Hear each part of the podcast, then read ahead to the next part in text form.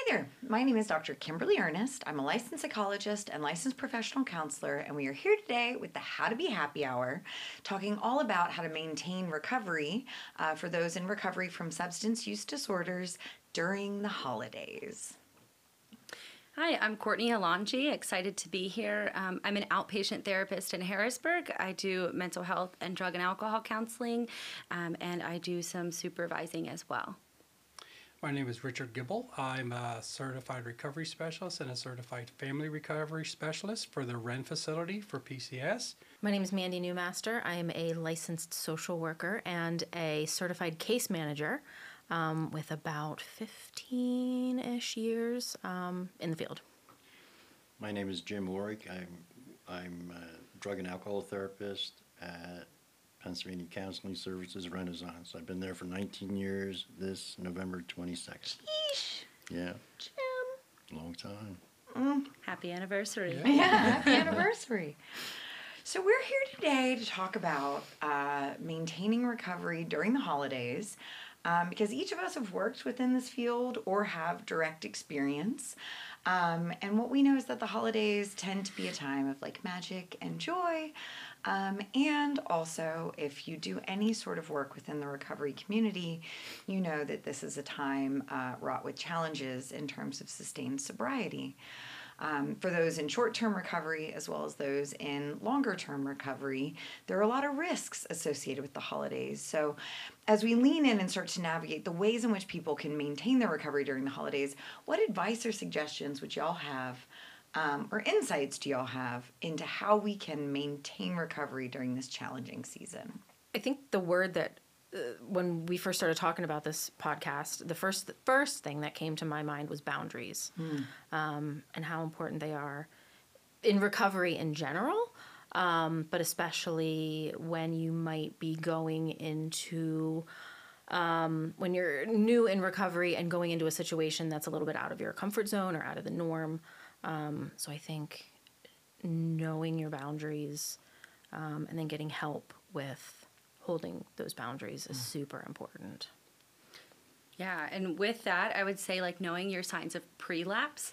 So knowing um, what kind of triggers might set you off. So external, internal, sensory, um, what kind of things you need to make sure you look out for, and then have um, a relapse prevention plan in place. Um, knowing who you can call, where you can go, uh, or where maybe you shouldn't go, um, to help you maintain your recovery. Yeah, I would go, I would agree with that. I, and the term I use today is support system. What is in my support system to help me get through some of these things, whether it's a, a 12 step meeting, a sponsor, some, a therapist, or family member, or somebody that I can go to with, you know, concerns that, oh, I'm not that type of deal. So having a support system and utilizing the positive individuals in our support system, because we all have some people in our life that feel positive, but then they may give us something that, oh, don't feel so positive. So going with the ones that would more than likely help us than hinder us. I think also that you have to be honest about your purpose to do things. Um, a lot of times we'll lie to ourselves about where we're going and what we're going to do. I'm going to this party because I want to be with the family, when in actuality, I just want to be around that environment kind of mm-hmm. thing. So having a specific purpose and being honest about that purpose are pretty important. Hmm.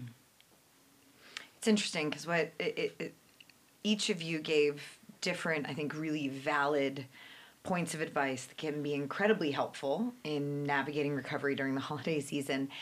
And they don't all play nice with one another, right? Right. Like you need to have boundaries, but you need to have a support system, but you need to be aware of your triggers and relapse functions, but you also need to make sure that you're aware of your own purpose and and what's your driving force and um how do you have boundaries while maintaining a support system, while maintaining that level of self reflection, while also attending to your context and your environment, internal and external? And um, and how do you do all of that and still manage to like get your Christmas shopping done and get your tree up and be present with your kids? Like how is that? How do you square these circles? Because that those are a lot of competing demands. I would say planning. You know, when I was out there doing what I did best, I always planned. Hmm. And a holiday for me was just another day to do what I wanted to do. It would, had nothing to do with Santa Claus or anything like that, like it did with my childhood. It had to do with what am I going to be able to do to get through the holiday with what I wanted to do. Hmm. And it was just another day to do more of what I like to do. And unfortunately, that was used. So with that, you know, planning. Okay, is this a safe environment? Who can I go to? And and like Jim said, being honest with yourself. To thine own self be true. Why do I want to go there? Do I have to go there? You know, and just asking myself those difficult questions. And if I can't answer them, maybe go to somebody that can help me answer them, or somebody that won't give me a BS, mm-hmm. or sign my BS, co-sign my BS, as they would say. Mm-hmm. I don't need co-signers in recovery. I need somebody to point me in the right direction. Sure. And I think with planning, like I'm even thinking of like the matrix model that we use for the IOP curriculum. Like um, there's a whole section in there where it asks clients to make sure that you fill out everything you're going to do hour by hour between now and your next appointment. Um, so I totally agree with that. That planning is so important. It- that's exactly what I was going to say. Was I think sometimes you have to be really intentional and almost um, over plan. Whereas you know I'm going to go to this family function. I know it might not be the healthy, healthiest environment. I'm going to stay for an hour, and then I have a friend who's going to call me and say, "Hey, I need you for this," or where you're where you're literally planning out hour by hour how you're going to stay sober and healthy in that chunk of time. Um, and I think sometimes that probably feels overwhelming Yeah. um, because you're also doing the Christmas shopping and planning meals or whatever other holiday things you have going on. Um, but I think it goes back to the basics where, uh, like the old cliche, what you whatever you put before your recovery is what you're going to lose first. So I think the planning piece of how you're going to maintain your recovery is what makes those other things then easier to do um, in the big picture. I found myself I, like as everyone's talking about those different pieces, also um, like the need to be present in anything that somebody's doing. Um, and I think that's essential for those in recovery, but I think that's essential for the human condition, like to find our joy and um, to find meaning in that which we do. I think it's so easy to have one foot in or one toe in, um, and and I know that sometimes that's necessary to maintain your own safety is to like have a little bit of distance there. But I'm also thinking about like how do you be fully present with your kids on Christmas morning and also be planning on like your escape valve when, you know, crazy Uncle Joe shows up and drinks way too much and starts wanting to talk about the most recent school board election. Like, bleh, no, thank you. Like, how do you, how do you be present in the moment and with those really healthy, important, restorative relationships, and be protective with those relationships that may not be, or those relationships or environments or contexts or whatever it is that may not be recovery congruent. I What? think it. Oh, go mm-hmm. ahead. Well, I think the one of the things that has to be has to be addressed for the individual is his willingness. Hmm. It's an entirely it's entirely up to him. I mean, like we can say support and this, that, and the other thing, but his willingness to pay a price for his recovery or for his sobriety is paramount. And willingness, in my mind, maybe not other people's, is the measuring stick of how far I'm going to go. Because I can, you know, if I'm gauging it, I can say, yeah, I'm I'm going to be really enthusiastic about it, or I might not be so enthusiastic. And so that's going to determine my effort. It's going to hmm. determine my decision making. So hmm. I, I think that that's one of the things that I, I think we forget the basics sometimes. We forget that, you know, it's honesty, open mindedness, and willingness. And they take work, like legit work. So, and that's, I would encourage people to do that over, you know, even writing things down. you know, I'm writing down a purpose. Am I going to this party because I want, um, I care about my family and I love them, or do I want to test myself? Do I want to go and say, hey, you're really you're really doing good, and you get those attaboys. So hey, mm-hmm. yeah, good. But in actuality, you're not doing really well.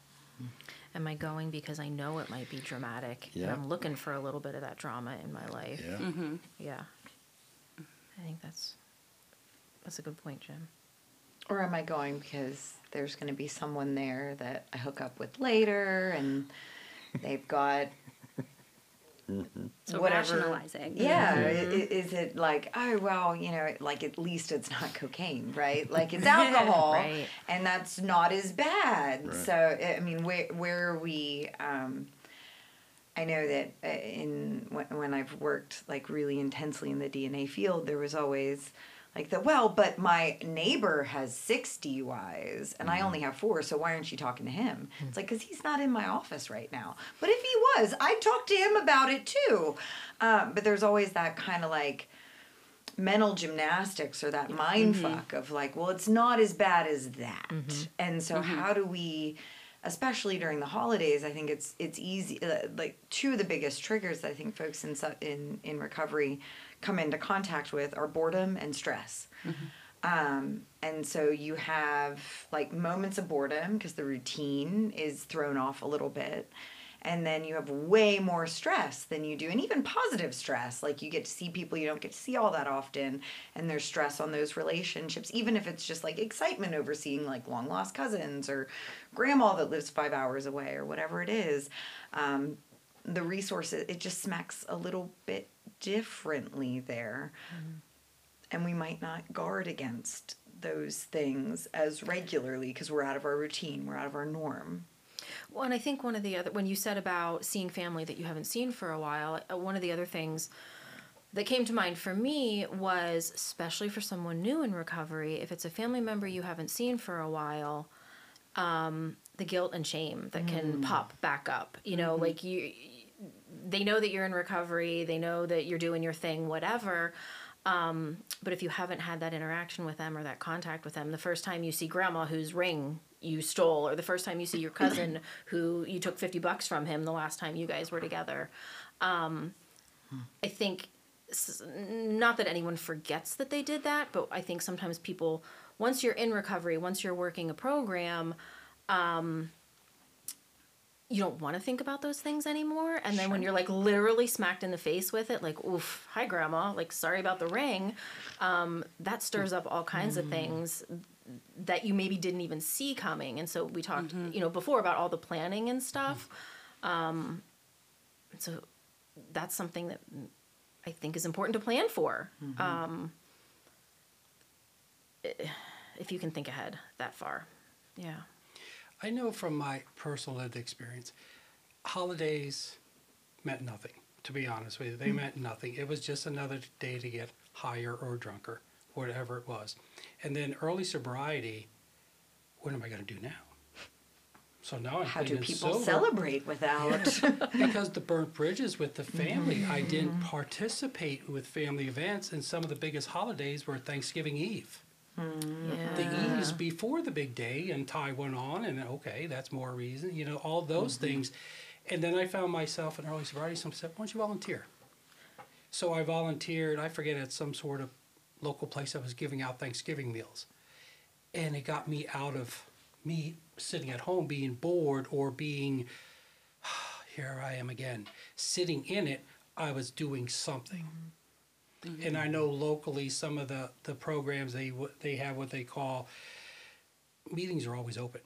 Mm-hmm. Mm-hmm. You know they don't close because of a holiday. So if you're in a 12 step program, they're available. And if you're working a 12 step program, you have the use of your sponsor to call and talk about those things and utilize them. And I did do, do those things. Those thons, well, they, they would call them an alkathon or whatever it be.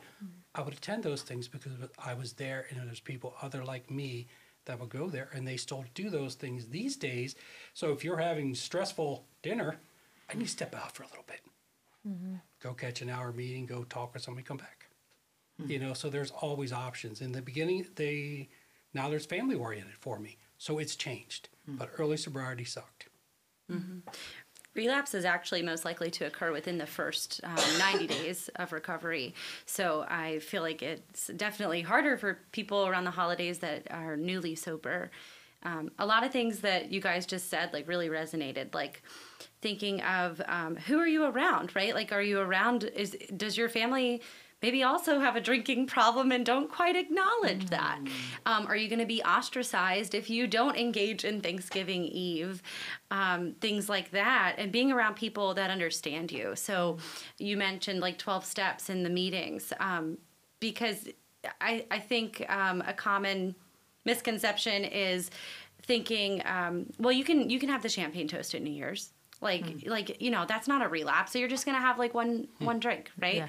um, so i think that's something like being around people that understand and respect that like like biologically like you can't just have a drink I think the, the other thing that people don't always plan for or consider is that their trauma triggers are also substance use triggers. Mm-hmm. And nothing is more traumatizing than someone's family of origin, right?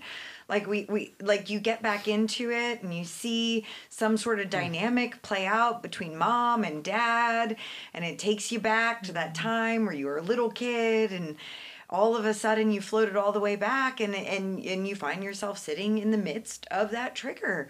Um, and it's not nobody's doing it to you right? Like it, it- they're just being who they are.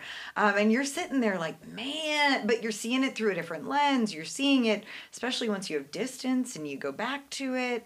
It it just lands in in a completely different way. And i think um, so often we plan for like well when i see alcohol i will do this or when i see that i'll do that. But we don't attend to like those internal states because when we're utilizing our drug of choice or lost in the disease of addiction we lose touch with that internal state. Like we're not aware of what's going on in our body. We're not aware of what feelings we're feeling or what like bodily sensations are showing up. And then when they show up in a place where there is a champagne toast, it's real easy to do those mental gymnastics and be like, well, I can just have a champagne toast because it's New Year's. Another, what, what, seven years of bad luck or whatever if you don't get drunk on New Year's. I don't know. I'm sure you could find whatever urban legend you want to support your path there. Um, but I think we, we, we see the one trigger really easily. The other, it, it takes some time in recovery mm-hmm. before we really see, know, and understand what they are and what they mean for us. I, uh, to Rich's point, we don't exactly, we're not exactly honest with these people who are in early recovery who've been in treatment. And the reason we're not honest is when we say, oh, you'll love sobriety, sobriety will be this. It's like mm-hmm. Rich said, early sobriety sucks. Mm-hmm. Like you're you're in a world that you have your your whole life is transformed. You're you're experiencing things you never experienced. You're perceiving things you never perceived before, and they're not ready for that. They're they. It's like that takes people back out, and so I think we we need to be honest with people when we have them. and Say, look, you're going to struggle. There, this is you have to pay a price for for for this, but it's worthwhile over time. And he- the other thing that I was thinking is my my favorite word in recovery is discontentedness. Hmm. I think that takes more people out than anything else because I'm mm-hmm. sitting there going, "Is this all there is? Mm-hmm. This really blows. Mm-hmm. Is this it?" Yeah, and eventually it'll be okay. But addicts are impatient people. I want that right now. and the excitement that comes with Yeah. the right now. Yeah. I mean, life, uh, life on a day to day basis without the drugs and the hustle and the excitement and the adrenaline is kind of boring. Mm-hmm. Yeah. I prefer that because the alternative does n- I, I don't want to go to jail and, I- and I want to stay alive. So I prefer, but I remember having that conversation with so many people. It'd be like, I get up, I go to work, I come home, I make dinner, I feed my kids, we do homework, I go to bed and I do it again. I'm like, yep, Yeah. that's that's what you do. And it's not exciting, but you keep doing that Yeah. every day, and then you get to start planning a vacation that you're going to take mm-hmm. your family on because you've worked hard every day and you've banked some money. And then you get to start planning, you know, for maybe the new home that you want to buy or the new car you want to buy. And so, but that's not quick. None of that mm-hmm. happens quickly. And you're mm. right, early recovery Sucks. is not fun.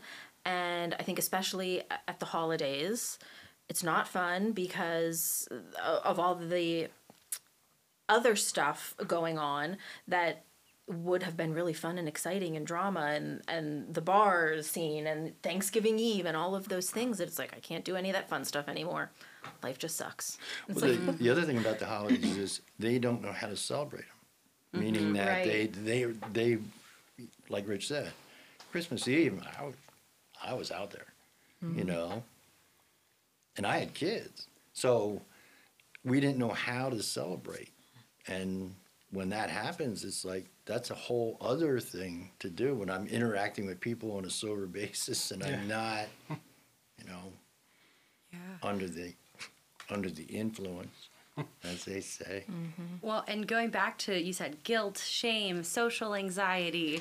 Um, sometimes people use substances to self medicate. So um, there's that piece as well. Like, do you have other coping skills to help you feel less anxious uh, besides using? Yeah. But none of them work as well as drugs, and I and I think we need to acknowledge that, That's right? Yes. Like, no, I can teach you deep breathing, right? and and it'll help a, l- Yeah. a little. It'll help a little, but but admittedly, heroin heroin will always pound for pound be more effective than any level of deep breathing I teach you, than any progressive muscle relaxation we do, any guided meditation we walk through, any worksheet I hand you mm-hmm. will give you a ounce of peace. Mm-hmm. But it won't be the off switch that your drug of choice was. And I think we have to have transparency surrounding mm-hmm. that. Like, so often the clients are like, so w- w- w- wait a minute, wait a minute, wait a minute, wait a minute. You're telling me I don't use drugs anymore, and now I belly breathe. and it's like, yeah, yeah, it's you know, it's absurd when you say it like that, but yeah, that fuck it, that's what I mean. Um, eh, but it's hard. It's it's hard to like you are selling a grossly inferior product when it comes to recovery. And it won't kill you, and it won't put you in jail, and you can probably do a worksheet, maintain your family system, and you won't lose your kids, and you probably won't lose your home, and you won't be homeless. Like, there's a lot of upsides to what I'm selling, but the immediate short term payoff, mm-hmm. which is impatience, right? The mm-hmm. immediate short term payoff yeah. is deep breathing. Right. Yeah, you've got to be able to see the long game. You mm-hmm. have to be able, and that's that's really hard. I just think for humans to be able to be patient and say this work, this really hard work I'm putting in now is gonna pay off down the road. Like my savings account would tell you, you know, like it's really hard to be able to delay that gratification. I just human nature, I think. Um, and then you add in the social anxieties or some of those other things that are challenging for you. It's like, yeah, right. Like, no, I'm gonna drink some beer. Uh, That belly breathing isn't gonna cut it. Um, and I, so I get, I get why that happens. And sure. It's interesting too because if you think about, like, I even think about nicotine, right? So, like, a lot of people will go have a smoke to, to calm down, mm-hmm. but physiologically, it's not calming you down. Mm-hmm. It's it's actually doing the opposite. Uh, mm-hmm. but how do you how do you sell that when they feel like it's calming them down? Yeah. There's another thing that goes along with addiction that we don't we don't ever talk about, and that's ritual. Mm. Yeah. Okay, I quit smoking. That's fine, but Then what I do was you do? addicted to the pull. I was addicted to the inhale. I was addicted to flicking the cigarette away. Mm-hmm. All that, all those mannerisms. Like I can give somebody MAT, but that doesn't take away the addiction to the lifestyle. Right. I was a I was a bad man going into bad areas. That feeds my ego. So that the addiction is so much more than just the substance itself. I mean, like it permeates the entire being of the individual. Absolutely. I even think, and I may get in trouble for saying this, I think to Never, s- Jim. say it's a disease is to minimize it, Hmm. actually, because it is total takes you takes over everything, everything. Yeah. I think of some of the experiences I had because I've had, I would say, three Thanksgivings, three Christmases, three New Years in state pri- uh, in prison, we'll say, and they're not like home for the holidays. Mm. I can guarantee No? you that. and along with being in prison, I got a mindset that was non-conducive to the outside world mm. mm-hmm. it was okay in there to talk a certain way, but outside it was not a, okay to talk that way. So coming out, I did drink because that was my plan the whole time. I did what I did, blah blah blah. I was whatever. I planned it. I knew what I was going to do, and I did it. The green sheet didn't tell me I couldn't. Hmm. So they just said, "Don't do the thing that took you there." Okay.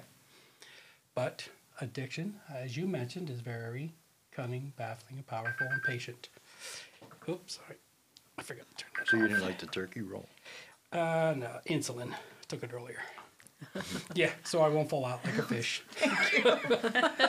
yeah, so I just look back at some of those and how my how my mind, even though my addiction w- wouldn't plague me physically, but just the one, I just need something to take the edge off, and I'll be okay. So if you're at that family gathering and that one person says, "Oh, you're going to have one with Uncle Jim, aren't you? You're going to have one with your old mm. man, aren't you?" No, I'm not. And are you ready to say, "No, you're not," or mm-hmm. how are you going to be? Sure, it's only one. Mm-hmm. Mm-hmm. Being stuck in that. Ready and willing. Like Yeah. Well, somebody, I- I was out golfing with somebody one time, and they said, Jim, you want a beer? And I went, no. Why not? "Well, I just don't want one. He goes, now I went to college with this guy. And he goes, just one won't hurt. I said, might not, but I'm going to start thinking about two. Yeah. and then I'm going to go get two, right? And then they might not have enough beer in the clubhouse for me, so I'm going to go. I'm going to roll out to get whatever I want, you know. So my thing with addicted people, and it correlates to the to the uh, to the, the topic, is that addicted people are so fearful that they have a permanent disorder. They don't want to admit it because when you talk about shame, the flip side of shame is pride. And these guys got a lot of pride. They believe they're in control of something that's killing them. Mm-hmm. And so I I always try and let them know that yeah, it's permanent, but it's not you know, you you can overcome it because we addicts have a tendency to live in fear. And that's what we're talking about here, fear of the holidays, fear of what's going on. It's funny you mentioned the pride. I know how I described what I had when I got out of prison. Some people say I had a monkey on my back. I had an ape on my back. I described it as arrogance, pride, and ego. I had all that in a puffed out chest. Hmm. And it took the rooms and some humbling moments to realize I'm human. Hmm. I will make mistakes. And it's what I do with those mistakes and how I handle them to make the difference. And it was a hard lesson learned. I hadn't relapsed since I went into the once I went into rehab, got out, I didn't relapse. But I struggled because I still had that arrogance, pride, and ego, and I was fearful because of the outcome. You drink and drug, you go back to jail. So I had some motivation at the same time, but it was worth it. The work. The work put in of change. No, it, as you were talking, it.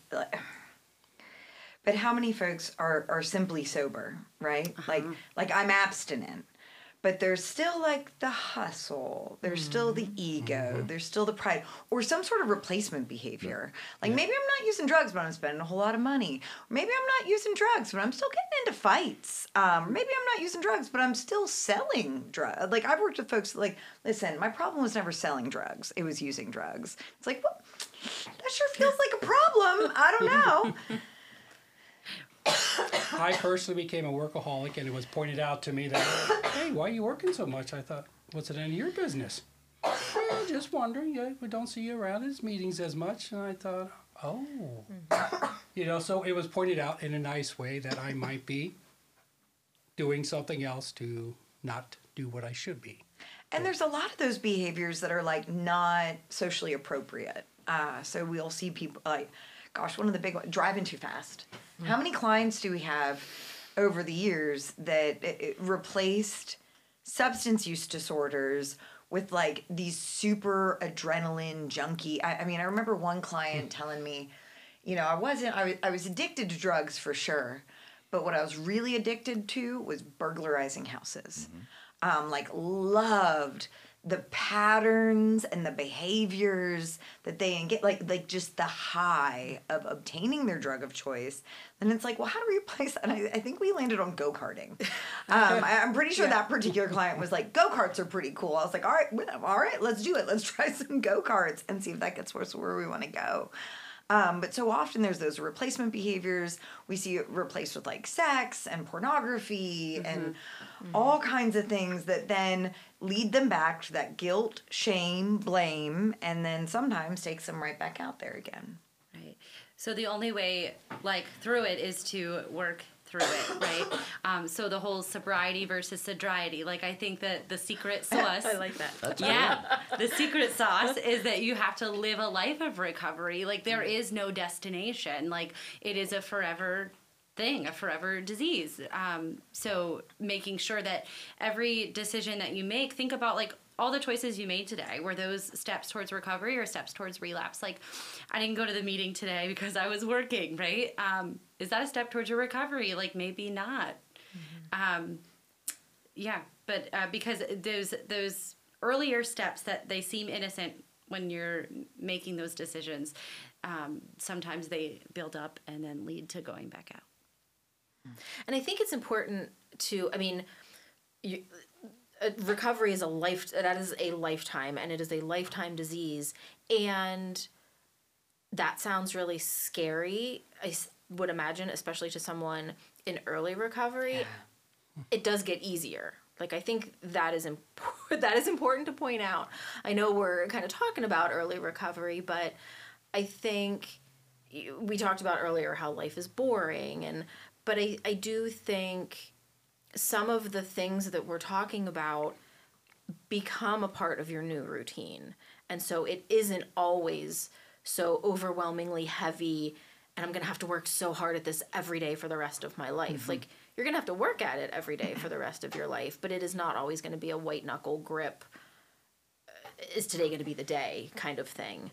Um, but getting through those periods that will come requires all of the things that we're talking about the planning and the coping skills and all of that other the meetings all that other stuff I sit here and think about an event I had. Uh, it was a family gathering in Ohio, and we were all there. It was at my dad's house, and I went to a meeting. Okay. I couldn't find it. I even asked a cop in the town. That was before GPSs and all that. I asked the cop, yeah, I don't know where that's at. Well, I found it. then when I went back, uh, some family members were upset because I left. And I said, that's on you. I need to do what I need to do for me. Mm-hmm. You know, so e- even today, some people, their families won't or are not willing to understand how, why, or how a somebody needs to stay sober. And that's a sad truth because then those people are always gonna. Because I still hear it today.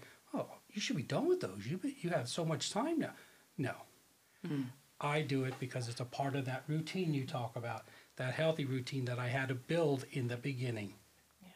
The biggest moment for me in early sobriety was waking up and having that moment of saying, "Wow, I haven't thought about a drink in a while." Hmm. You know, and it's like it was just one of those moments. you know, and to have that and then go to a meeting and share that, hey, I haven't, you know, it's something I didn't think about because a drink was always on my mind or mm-hmm. well, how I'm going to get one or the next thing. It, it, I mean, and I- love the hope that's inherent in that, right? Like someday it, it'll get easier. Someday it'll become a part of your routine. And maybe not easier is the right word, but simpler, more natural, more normal. It'll start to set in. Um, and I think there are days and moments and circumstances and situations that are come up and just smack you right in the face. Um, and all of a sudden, I think it's also important to recognize and guard against that notion that you can get back to where you were really quickly, even if it's only temporary. Um, and I'm thinking about like over the clients that I've really cared about through the years and like their own relapses. Um, and, and that difference between like a lapse and a relapse.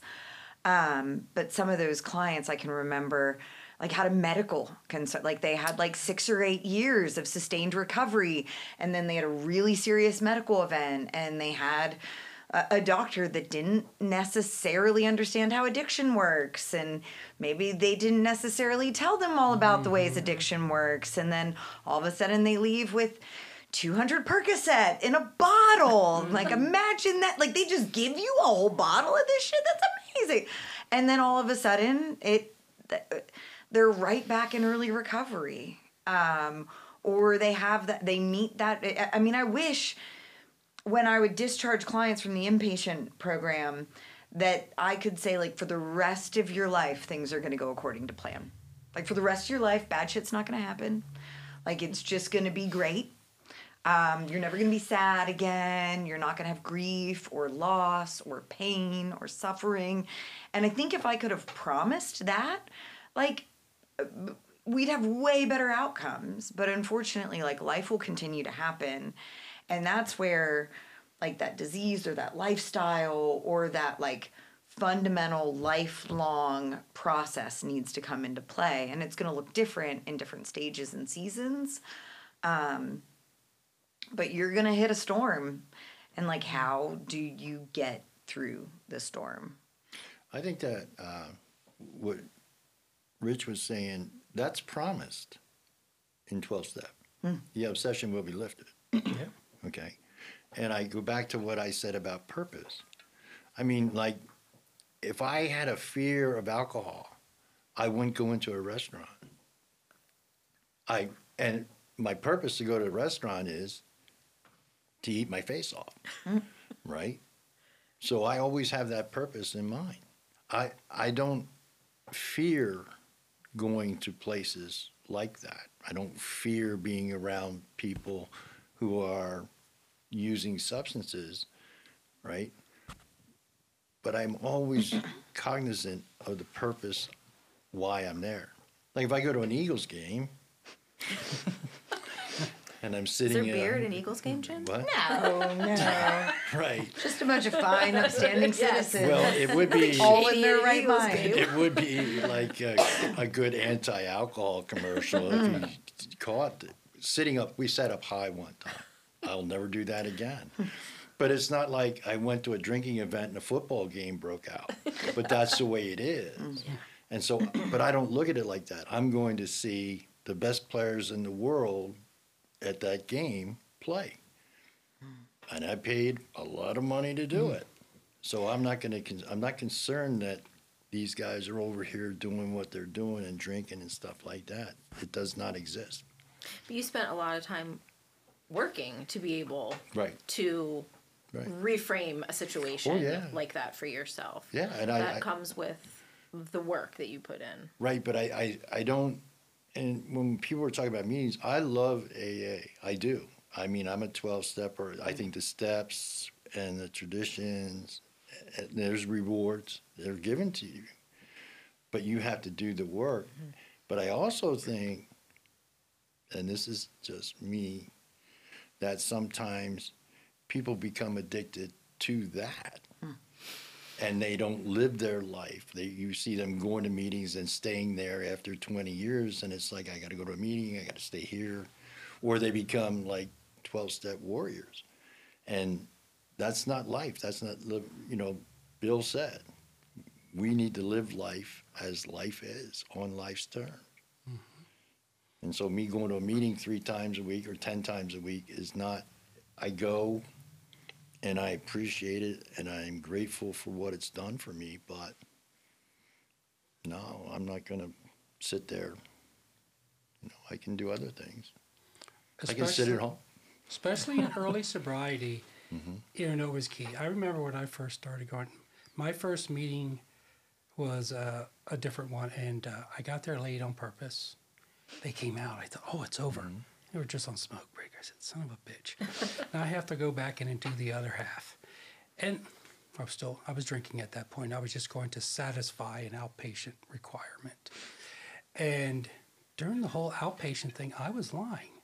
And then when I rehab, all that stuff hit, it was like, oh crap.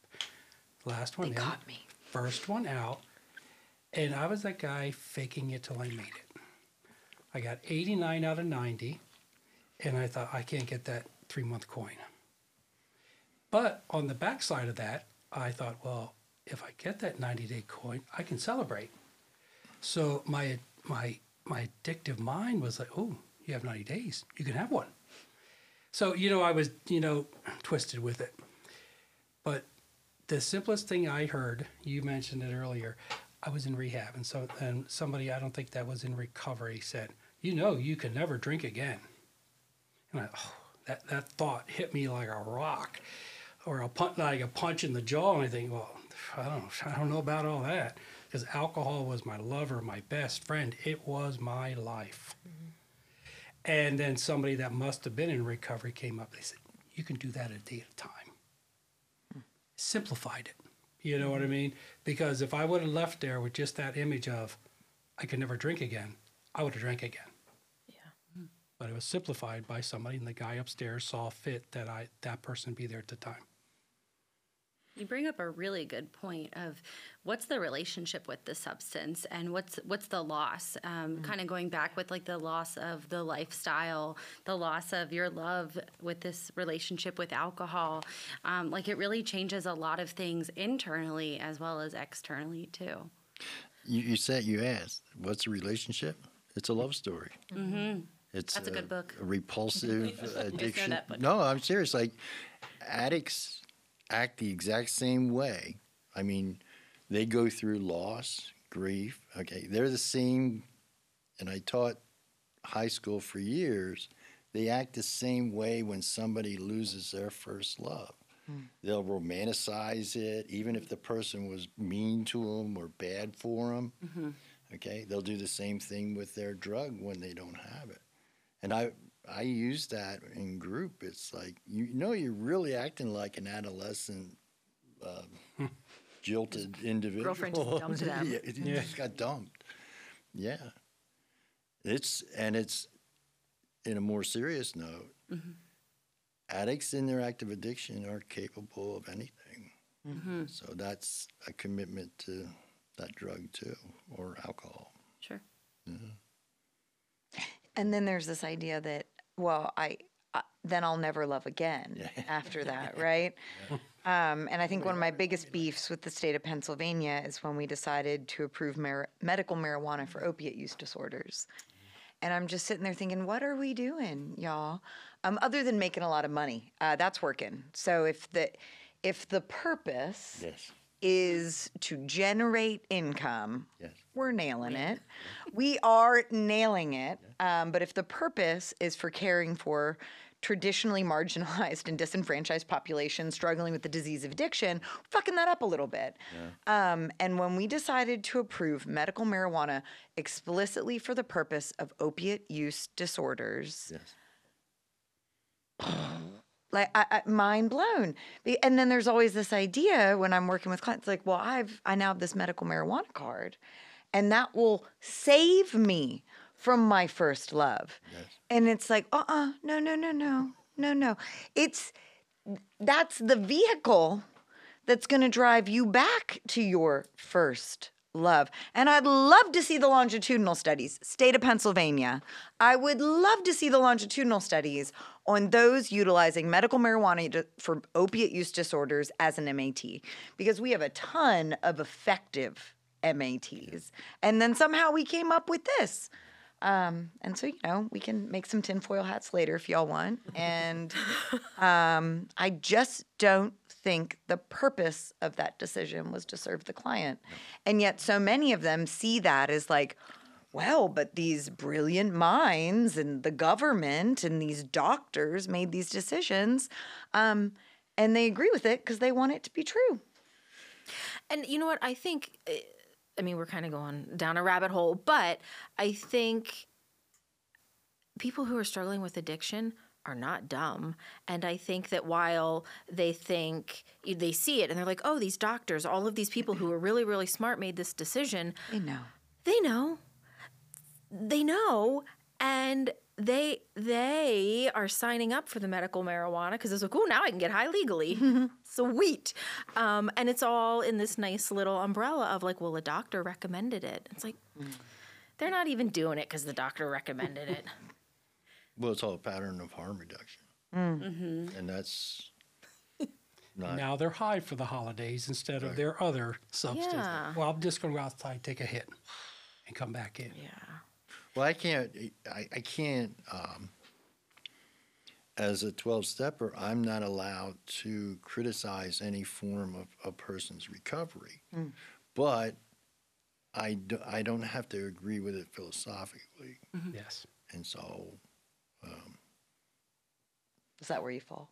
yeah, That's your story, and you're sticking to it. I'm sticking to it. So I will say, so medical marijuana has made being an outpatient therapist, uh, drug and alcohol therapist, very interesting. Um, a lot, and again, I can't make blanket statements that cover every person, right? Because I really do think it depends on the individual Sure, and their sure. situation. But I will say, I do get a, a large handful of, um, okay, who's the doctor monitoring your medication? I don't know. I got it with a Groupon coupon um, off of whatever website, right? So, so, so not being monitored. Met your doctor on Groupon. that's concerning, right? If it's if it's off um, a website like that where you don't know who it is. Um, also, a lot of uh, I notice a lot of people don't know this, but it's illegal to combust in Pennsylvania. You cannot just go buy the flower and smoke it. um, you, so you have to use it the appropriate ways. Um, getting a medical marijuana card means you need to go to the dispensary. it does not mean you can use it off the street. Um, another point, right? Like like driving, okay? Marijuana stays in your system about 30 days. Uh, let's say that you get a blood draw, get pulled over, you haven't used it in a week or two. It's in your system. Great job. You got a DUI. So um, there's just a lot of things to consider with it. Um, and I, but I totally agree with everything you guys are saying so far. So yeah. One question I ask the, the individuals I see as a CRS, I say, what would you do, especially the ones that have the medical marijuana card, what would you say if I told you I do the medical marijuana and it was okay? They would say, well, I don't think that would be right. and I'm thinking, you know what I mean? I just pose those questions sometimes to, you know, entice a conversation because, you know, because it was how, like Jim said, you know, I, they do what they do, and I, I have my opinions on things. I, um, my job is to be unbiased. But I ask those questions sometimes. So if I was using medical marijuana, would you look at me the same? So, or would my words fall on deaf ears to some extent? And another thing I thought of that that you brought up for me, thank you, is too. Um, so in our drug and alcohol evaluations, we get their history, right? 20 years of, of cannabis abuse um, eh, with, uh, you know, multiple legal problems related to the cannabis abuse, but, the, but then they get a card. Um, and I, I kind of look at a prescription of marijuana the same I would look at any other prescription, right? So, like, if you are shooting heroin for a long time, I don't recommend that you get like an opiate prescription. Um, I'm not a doctor, so I'm not recommending medications. I'm just saying, though, like, I would definitely take that into consideration. How do we, so as we find ourselves, um, and I think we could talk about medical marijuana for hours. So I'm going to reorient us back to the holidays for a moment um, because I, cer- I certainly have my opinions on it. Um, how do we create traditions congruent with recovery? Um, versus be, because we, uh, uh, folks that struggle with the disease of addiction, or I, I should say, now I'm looking at you saying disease of addiction, folks that struggle with substance okay use with disorders, um, folks that struggle with substance use disorders love ritual, right? Love traditions of certain types. And then when that goes away, it's kind of like lost in the wilderness. Like what what do I do next? Where where do I go? And so how do we create traditions congruent with recovery? Where do you begin? For me, I had to start new ones. Mm-hmm. You know, once I was, you know, early recovery, like I said, I was all over the place, re- mending those family burnt bridges or whatever, and having, being invited over to family members' homes for events, you know, and then creating and getting comfortable with them instead of being uncomfortable with them. And now having my own family, creating those traditions. You know, because like I said before, they didn't mean much. They were just another day. But now, in an early sobriety, you know, the work and okay, what do I need to do to get through this a day at a time. And then over time, they now have meaning. They now bring joy, mm. not just, oh, it's another day. So it's changed over time. It didn't happen overnight. None of this happens overnight. And, there, and there's work involved. One of the things I, I, I like to point out is, um, as a newly sober person, it's not all about me. I can make everything about me as a newly sober person. Look at me, I'm, you know, I'm suffering, so I can't go here because they do this, or I can't go here because they do that. Okay? With the expectation that they're going to stop what they're doing. They're not, and they don't have to. I'm the one that's responsible for figuring out a way to get around this. And a lot of times, families make the mistakes of changing stuff for the, you know, hey, hide the beer, hide that, hide this, blah, blah, blah. And it's like, no, this individual has to learn, and he's got to commit to that, learning that the world doesn't rise, the, the sun doesn't rise and set on his behind. Because there's a lot, uh, honestly, I know we're talking about early recovery, but addictive behaviors, manipulative addictive behaviors are um, evident in that stage of recovery too. you know. Mm. Help me, help me. I think the the beauty the beauty of early recovery is that it can be you can build whatever new traditions or Right. new rituals you want and I I think especially of people who have kids who maybe mm-hmm. I think kids are are uh, super resilient, super forgiving, and if mom or dad hasn't been around for Christmas for the last four or five years, uh, just sh- show up, be there on Christmas morning. You know, Delighted. yeah, yeah. And so I think um, that's the beauty of it. You start small, man, the basics, just be there. Um, and I think you build from there. I think, um, I mean, what Jim said, uh, how many families did we deal with where, you know, so and so's coming home for Christmas and yeah, they were going to hide everything and they were going to completely change what they were doing. And that's weird. Like now you've made it awkward for everybody. Like I just Just made it weird. now I just want to come home and have Christmas with my family. Uh, Now you made it weird, and so I think um, new traditions and and not making it weird. Um, but that's the the beauty of of recovery, and that's the good part of it. It's super super hard. We've talked about that over and over again. But you also get to kind of reinvent um, yourself and and what the holidays look like for you. And I would say early in recovery, start with the basics. Keep it real simple. Keep it real simple. But if you make it through this Christmas, next Christmas you get to do something special. You get to add something to it. You know, with each holiday that you can show up and be sober and be present, you get to add a new tradition. You get to build on that sobriety. So I think um yeah, that's and you build on your family's trust. That Mm-hmm. The is key because you know somebody mentioned earlier I stole from, I did this and that. you build that trust. Yeah. And you have to have space and grace for the fact that it's not going to be instant.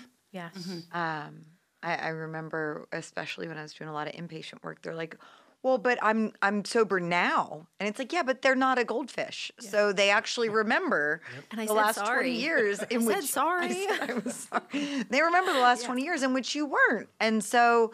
Like I know it, it would be awesome if the minute you start doing the right thing, everything else falls into place. I, I, I, I wish that was the way things work, but it's not. Mm-hmm.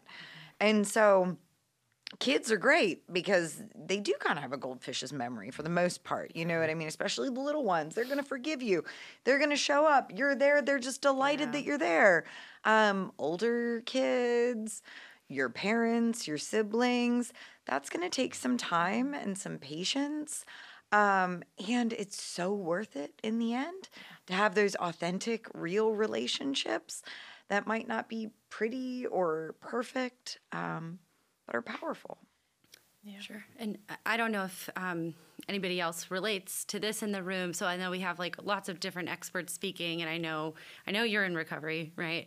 Um, so I'm on the other side of that. That my dad is in recovery, and I can say that, like, as the person on the other side, like you just want them to be accountable and show up and just try.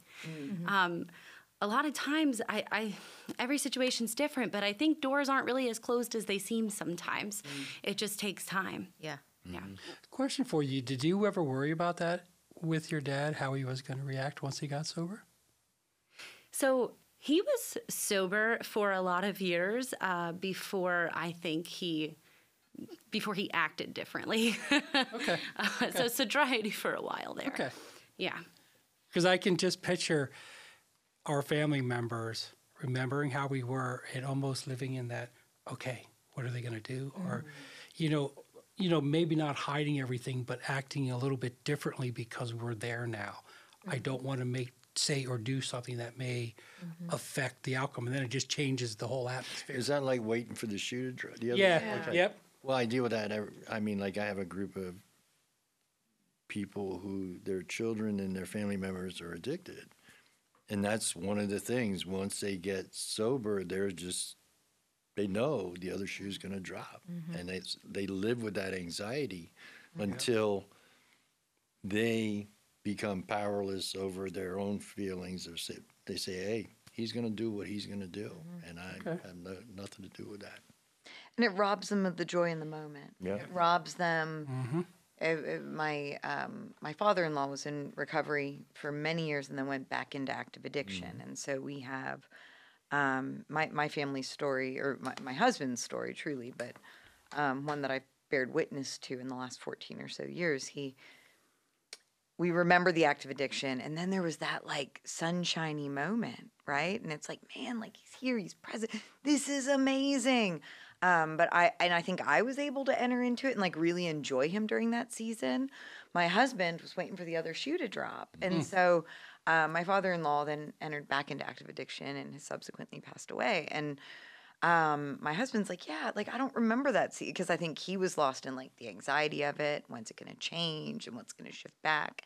And I have like the the value of the goldfish memory that I was just present with him in the and like we had some great laughs and some wonderful moments and some fond memories. Um, and of course, it hurt when we discovered that he had kind of gone back, gone back out and off to the races again. But that that ability to be present with what is now. Um, if you can do it, if you can reorient yourself back from when's the other shoe going to drop, or oh my God, I remember this thing you did. If you can stay here, um, man, that's a gift you're giving yourself if you're able to do it.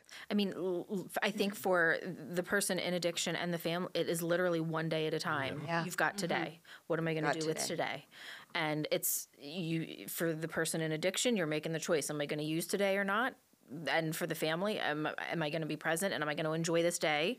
Or am I going to be stuck in what happened yesterday or what might happen tomorrow? It literally one day at a time for everybody. And a lot of addicts, um, there's a thing we talk about because they go through the prison system. So they go into jail, they give a phone call home, and I use this in groups too because they have to know uh, that's the first good night's sleep that family got. Now, in what world is a jail a safe place? In the world of addiction. Mm-hmm. And it, you know what I mean? That's how messed up addiction is. Yeah, I can't tell. You. I mean, how many when I was working in the inpatient world, how many moms I would talk to who would just be crying because at least I know he's alive tonight. Safe. Yeah, tonight. I can't can't tell you what he's going to do tomorrow, but yeah, he's alive right now. He's alive tonight. Yeah. It's bizarre. Just making me think too. It's so it is such a family disease. So we haven't talked yet about like Al-Anon, Alateen, like all the things to get the supports involved that are not in recovery themselves, but very much affected by their loved one's addiction. And I think that's super important. Again, loop back to how do you stay sober during the holidays? Um, for family members to understand that your loved one's sobriety during the holidays is not your responsibility. The world does not revolve around them.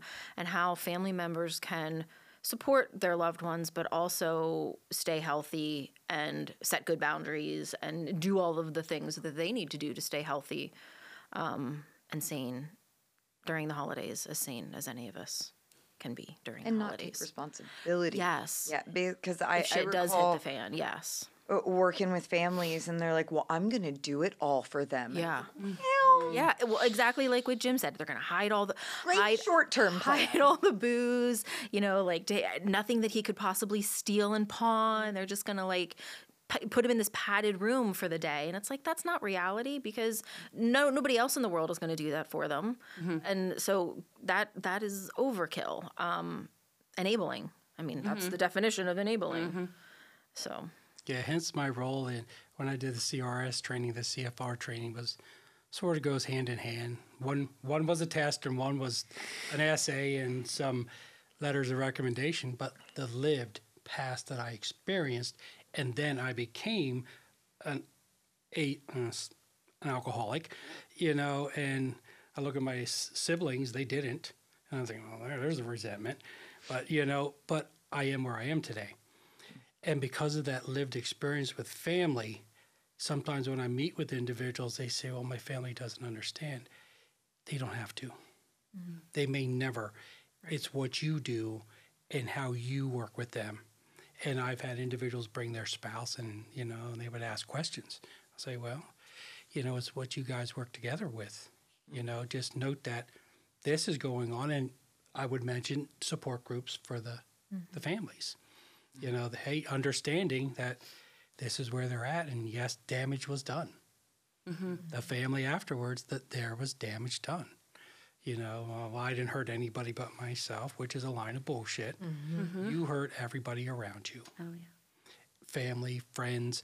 So making you know that change, you're making that change, but that you have to remember it's a change for them too to see what you're going through, and they may not be as receptive in some scenarios. Y'all, we are having such a good conversation, and I need to reorient us to kind of our next segment. So, one of the things that we do here on the pod is we move into questions. Um, and one of the questions submitted for the pod was like, how can people stay sober during the holidays? And I think we've done a pretty good job of answering that one. Um, so, thank y'all for answering the question before I asked it. Um, we do have a couple of upcoming pods, so I need to run through them real quick. We have one on pets and uh, their impact on mental health. Um, we have one all exploring the the good, the bad, the ugly of fatherhood. Um, and then I have my favorite holiday pod coming up, which is Die Hard is the best Christmas movie ever, and you're welcome to fight me on it. um, so that is one of our. We try to do very heavy topics and light topics and everything in between. Uh, so if you have any questions for any of those upcoming pods, shoot me an email at kim at howtobehappyhour.com. Um, but now, the one question that was submitted for today that I think is curious, and I'm going to pose it to y'all, is what are some common misconceptions or myths surrounding recovery at the holidays that you would like to debunk in this moment? Ooh, I, I think the first thing that comes to mind for me, and we kind of touched on it, is that uh, family or friends can insulate um, the person struggling with addiction and can sort of control. We're going to hide all the alcohol. That works for the couple hours that that person is in the house, but that it goes much beyond that. And I think people just need to understand that it's not their responsibility to um, keep an alcoholic from drinking or to keep a drug user from using drugs. Like it just doesn't work that way. I once told a guy that if they put vodka at the bottom of the ocean, you'd get a diving bell and go down and get it. Yeah, yeah. I mean, if someone Yeah. wants to find it, they're going to find it, and so you could drive yourself crazy trying to keep an addict from finding their drug of choice, and they'll beat you. They'll, they'll outsmart you every time. So yeah. I have one thing. Um, I hope everybody has a safe um, holiday. If somebody is trying to get you to use, they're not your friend. Mm-hmm. Mm. They're if you're committed to what you need to do to get sober and they want you to use, they're not your friend. And and I think it's important to point out that includes the come on, it's just it's just a sip of champagne at midnight, like we talked about earlier. Like we're not talking about the let's go back you know in the back alley and like shoot up. It's the simpler things that i think a lot of people incorporate in their family traditions. Glass of wine at thanksgiving dinner uh, the champagne on new year's eve where someone who doesn't understand addiction uh, needs uh, to know that just because your son's drug of choice was heroin, like offering him the glass of wine at Thanksgiving, like that's not helpful. Um, and and if your family offers you that, family or friends, and you say no and they press the issue, then that's probably a boundary that you need to set um, and be mindful of. Yeah, I agree with the boundary thing. Yeah, I know in some people, when I look at the holidays, it's like I still have friends and individuals that use, and I have a boundary set with them. I, I let them know when you start acting like I used to when I got to a certain point, I'm going to leave. Mm-hmm. It's nothing personal. You know, so even if that would be with family members, setting that hard boundary, and I used to hear people say, Well, I can't leave, they may get offended. Okay, so if you stay, you drink, you drug, would you do then? Well, at least they won't be offended. Yeah, they're okay, but you're not. Right. You know, so there's no compromise in it. If it's a bad situation, have a plan B, get out of there. Some people may be offended, as I shared earlier. I left to go to a meeting, and some family, well, I thought that was wrong. Well, that's your opinion. Mm-hmm. I'm sober now, and I'm still sober. And just to add more to that, like to to build your village, there's so much benefit to having therapy and peer supports both um, changing your people places and things to people that are conducive to your goals have what you want You always have those. Oh, it's just one. Hey, let's go back here. Mm-hmm. We'll burn one. Okay, yeah, yeah, that makes sense. I think the myth that's most um, important for me to to speak to briefly is just this idea that um, you can have a, a lapse and it not become a full blown relapse. Like people can have setbacks, um, and I think it is so important. Like we always talk about relapse prevention plans. Um, a, a lesser utilized model within the field is like a relapse recovery plan. So you did relapse. How do you stop the like? How do you stop now and get back on track? And I think that was the thing that I I I'm, I, I worked through with so many clients. They're like, well, I had three years, and now what do I have? I have nothing. I'm back to square one. It's like, no, you have the knowledge that mm-hmm. you can do it for three years. And I, so I think during a season that's characterized by relapse and like please don't like please, don't don't say like i need a relapse recovery plan and then i'm going to test it out and see how it goes. Please don't do that. That's not the model i'm proposing but play the tape the whole way through and then decide how you're going to get back on track if you have to um, because so often I had clients that said like, "Oh, well, how'd you stop historically?" Well, I got arrested. Okay, that's one way to do it. Um, but maybe there's a way that you could stop that doesn't involve getting back on papers. Um, and it, again, don't test it, don't try it, don't push it. I'm not here to say like, "Oh, just have a drink and then get back on board." Um, but if the worst thing possible happens, what is your exit ramp and how do you use it and who do you call and how do you stop yourself before you know the boys in blue show up and stop you and th- that's what we really need to drive towards so We used to say all the time, don't let a bad 24 hours become a bad two to four upstate. Yes. Like, Yeah. yeah, stop yourself. like that. yes a, a myth, another myth to debunk is that um, recovery is linear, right? Yeah. Like it's got lots of dips and valleys and mountaintops, and um, sometimes relapse is part of is part of recovery and part of those stages. So making sure that if it does happen, that you have a recovery plan that you can put in place. And just note there, you know, I believe we touched on emotions earlier. You know, sometimes emotions play a role when people are going to these events. Oh, I really miss this and I really enjoy this.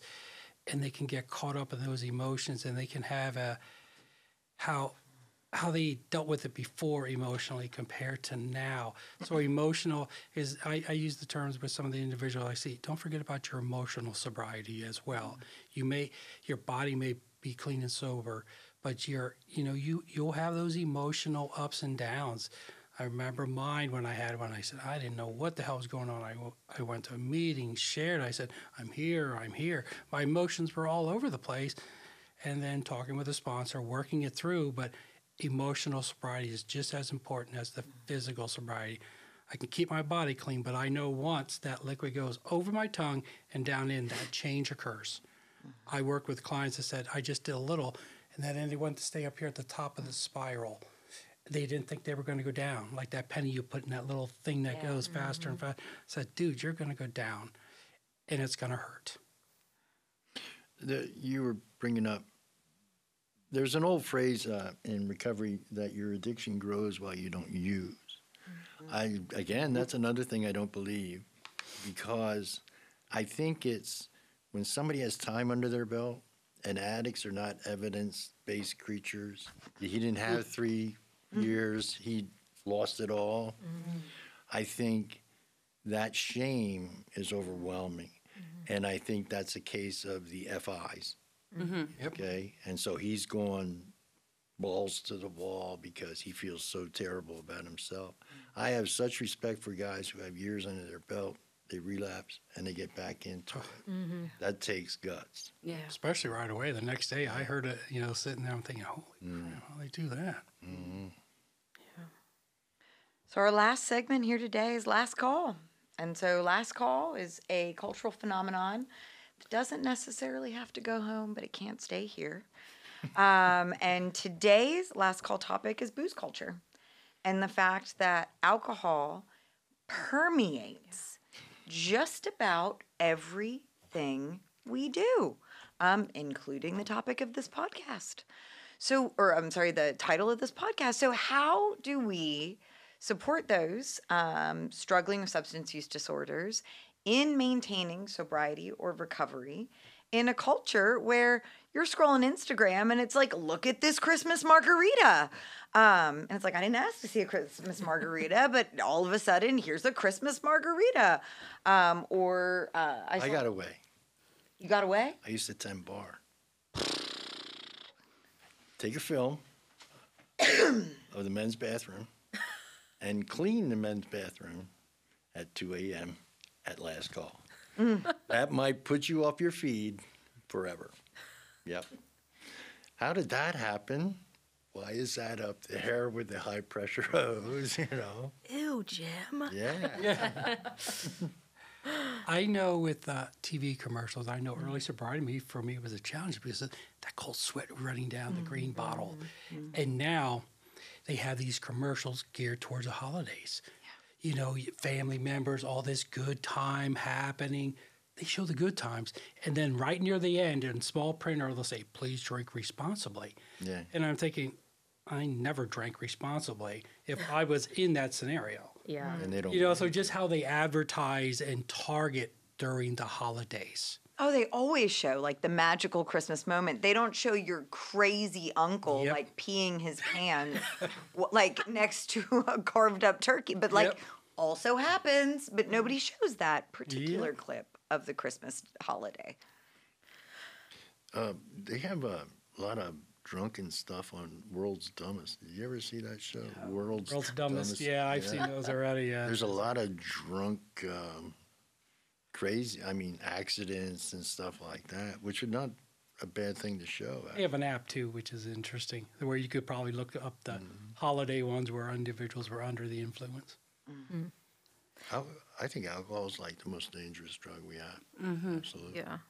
And I think we we have, if you are a person who loves, cares about, even remotely likes someone who is in sobriety, working on their recovery, I think it's just a matter of making a concerted effort to respect that. Like, respect that person's journey, respect the effort that that person is making. I think I really wish there wasn't still such a stigma around being in recovery because I think sometimes it's really hard for people to even say. I mean, how many times have you been in a situation where you offer someone a drink, they say no? I know I've done it myself. Come on, just one. And and I really I there's a meme out there that uh, something along the lines of normalizing let's normalize not asking someone why they don't want to drink or something like that. It's like if someone says no, just take no for an answer. If someone says no, I don't want that beer, just take no for an answer. You don't you don't need to know why. You don't need to follow up on it. You don't need to add that peer pressure. Um, I think, but I but I but it alcohol is everywhere, and I think it's so easy to just fall into that. If you don't really know someone's story and they say no, I think the natural inclination is, well, why not?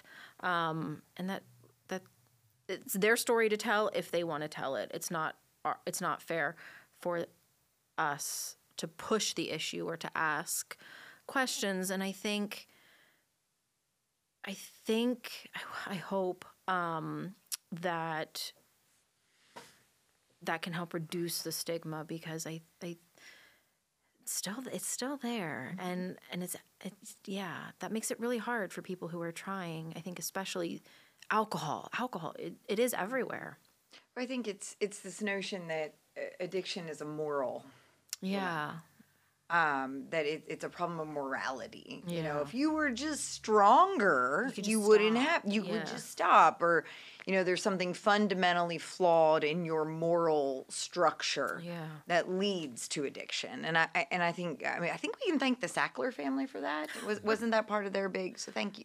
Thank Yeah. Um, for that one. for that too Yeah, for that for that as well. um, the opiate epidemic here in central Pennsylvania, also really appreciative of that. Um, you can throw money at it anytime you want, Sacklers. Um, but I think that that's like the the model, and, and we we've got to get away from that Yeah. and create space and grace for recovery because I think people uh, when they're lost in their addiction they do they do some dark stuff like some bad things not good things. Um and and people not in addiction do not good things Right. too. And I think it's real easy for us um, like I'm not in in recovery and I, I I've never really um, experienced like true addiction to anything but cheese and I don't think we would count that. Um I it's not this like I've done stuff I'm not proud of and that I'm ashamed of and that I wish I had done differently. And I think there's, it's so easy to kind of like have that separatist stuff. Mm-hmm. Um, so to let that narrative kind of drop would be helpful. One thing I can think about of is when you're at a party and you know there's booze, keep an eye on your cup. Mm-hmm. Mm-hmm. With those solo red cups, if you're not sure if there's 10 of them there and you're not sure if it's yours, don't take it, get another one. Well, and I- so many times people, oh, oh, that tastes funny. Well, Yeah. And I think it's fair to for someone in recovery to sh- I'm going to show up with my own drink. I'm going to bring my own I'm going to bring my own cup. Yep. I'm going to keep an eye on it. I'm going to make sure that my person is doing what I can do to maintain my sobriety, maintain my, my recovery. Um, bring a fun mocktail drink to share with people. Maybe someone you know you know I you love don't- a mocktail. me too. Me too. So I think, um, but yeah, I, you know, being aware of your surroundings and and then being supportive. different cultures too. I know the Hispanic culture, they have a drink they make around the holidays. It's a bunch of fruit, a bunch of rum in there. You get to eat the fruit, you get to drink the rum, and it's part of the tradition for them. Mm-hmm. So somebody in the different cultures too, they have their traditions that you may need to change and remind them, hey, if this is there, what are you going to do? Right. Mm. You know, just being mindful. Again, it's booze related, mm-hmm. but it's something they do as a family tradition mm-hmm. to have this there because of this. I forget what it's called, but I they told me about it. and I said, "Oh, okay." And just being intentional. Like i think about when when you started this off like on my instagram like there will be uh, christmas drinks pop up and i'm like i don't follow this page. I don't even know how this got on my feed. Um, so really just being intentional about maybe staying off of social media if that's what's good for you. Or um, i know there's an app called i am and it just like texts you positive affirmations throughout the day. So being intentional about what you're filling your head with because i think it's so easy to numb out and just fill our head with junk sometimes. So just making sure that you're paying attention to what you're looking at and consuming, um, and then also like again who you're around. Like I know um, JFT in Lemoyne. I know in the past they've had uh, Hallow- sober Halloween parties. Um, so you know going places that have maybe like sober gatherings if you don't feel like you're at a place where you can be around it. Yeah. I want to thank y'all coming together here today, having a fantastic conversation. Um, my hope is that uh, the conversation that we had here today can hopefully help either clinicians or those in recovery navigate the holidays in a way that is safe. Um, we have a few upcoming pods. We've got pets coming up. Um, we've got fatherhood. Um, and a few other topics. I think we're going to tackle New Year's resolutions at some point as well. Um, so, thank you all for listening, and um, we hope you all have a safe and happy holiday season.